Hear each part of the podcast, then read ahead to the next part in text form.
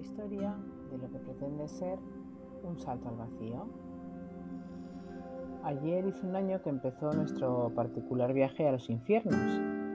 Ese viaje del que os he ido hablando a cuentagotas en estos meses y que ha pasado por innumerables viajes, por días de hospitales y por varias pérdidas muy dolorosas que espero que ya hayan terminado, al menos por un tiempo. Como os digo, todo esto empezó hace justo un año. Como empiezan muchas tragedias, con una llamada de teléfono que nos obligó a salir corriendo y que fue el inicio del año más complicado de nuestras vidas. No voy a aburriros con los detalles, pero sí os diré que al principio esto me produjo mucho enfado. El hecho de cómo se habían dado todas las circunstancias que habían llevado a esa llamada y todo lo que vino después hizo que yo me enfadara un poco con el mundo. Y no porque mis planes se fueran al traste, sino porque no comprendía por qué todo tenía que pasarle a personas que no lo merecían. En todo este tiempo, la gente que me rodea me ha dicho en algunas ocasiones que tal vez hubiera estado mejor trabajando, que me hubiera ahorrado todos esos viajes, ese tiempo fuera de casa y que aunque el sufrimiento hubiera sido el mismo, la distancia lo hubiera hecho más llevadero.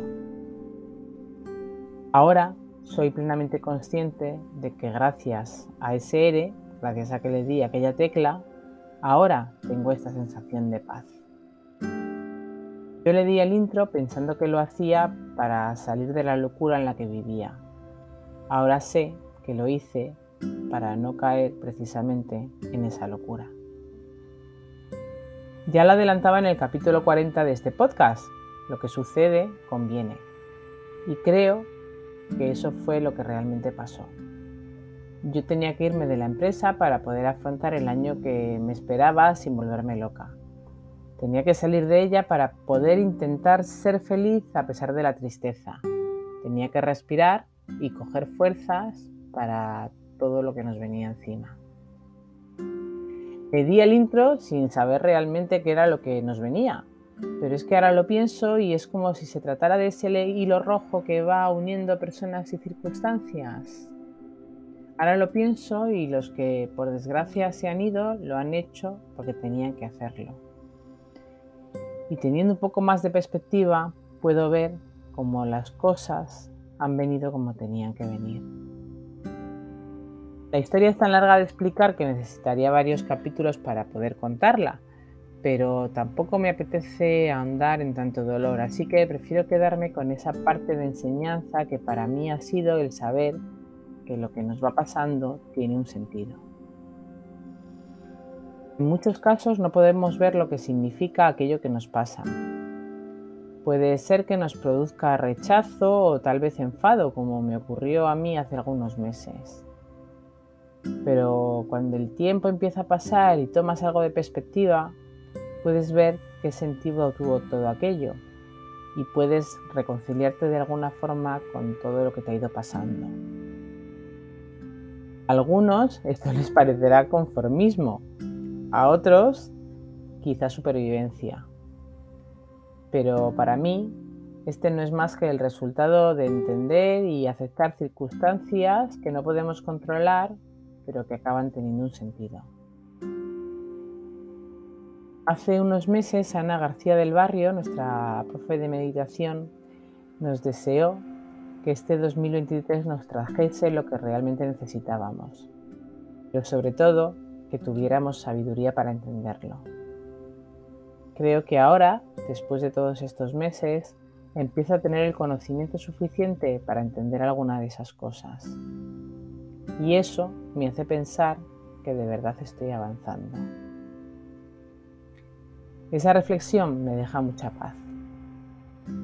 Quiero pensar que es cierto que en este periodo yo tenía que crecer de alguna manera, pero me equivoqué pensando en que lo haría en un sentido, porque después de todo esto he visto que he crecido en un sentido muy distinto.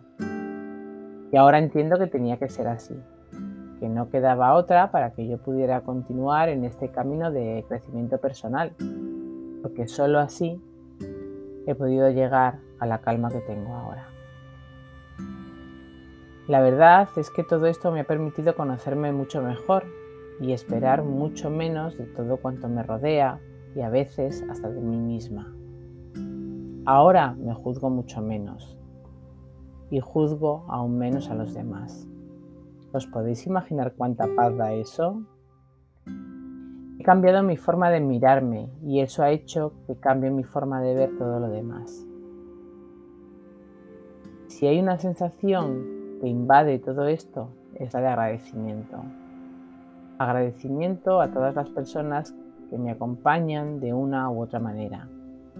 Y agradecimiento también a mí misma, por mirarme ahora con más cariño del que me miraba antes.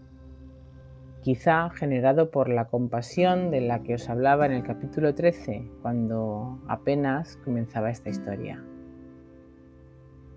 Quizá sea verdad que también es esa la parte del secreto. Entender, aceptar, crecer y quererse un poquito más. Yo soy Merichel y esta es mi historia.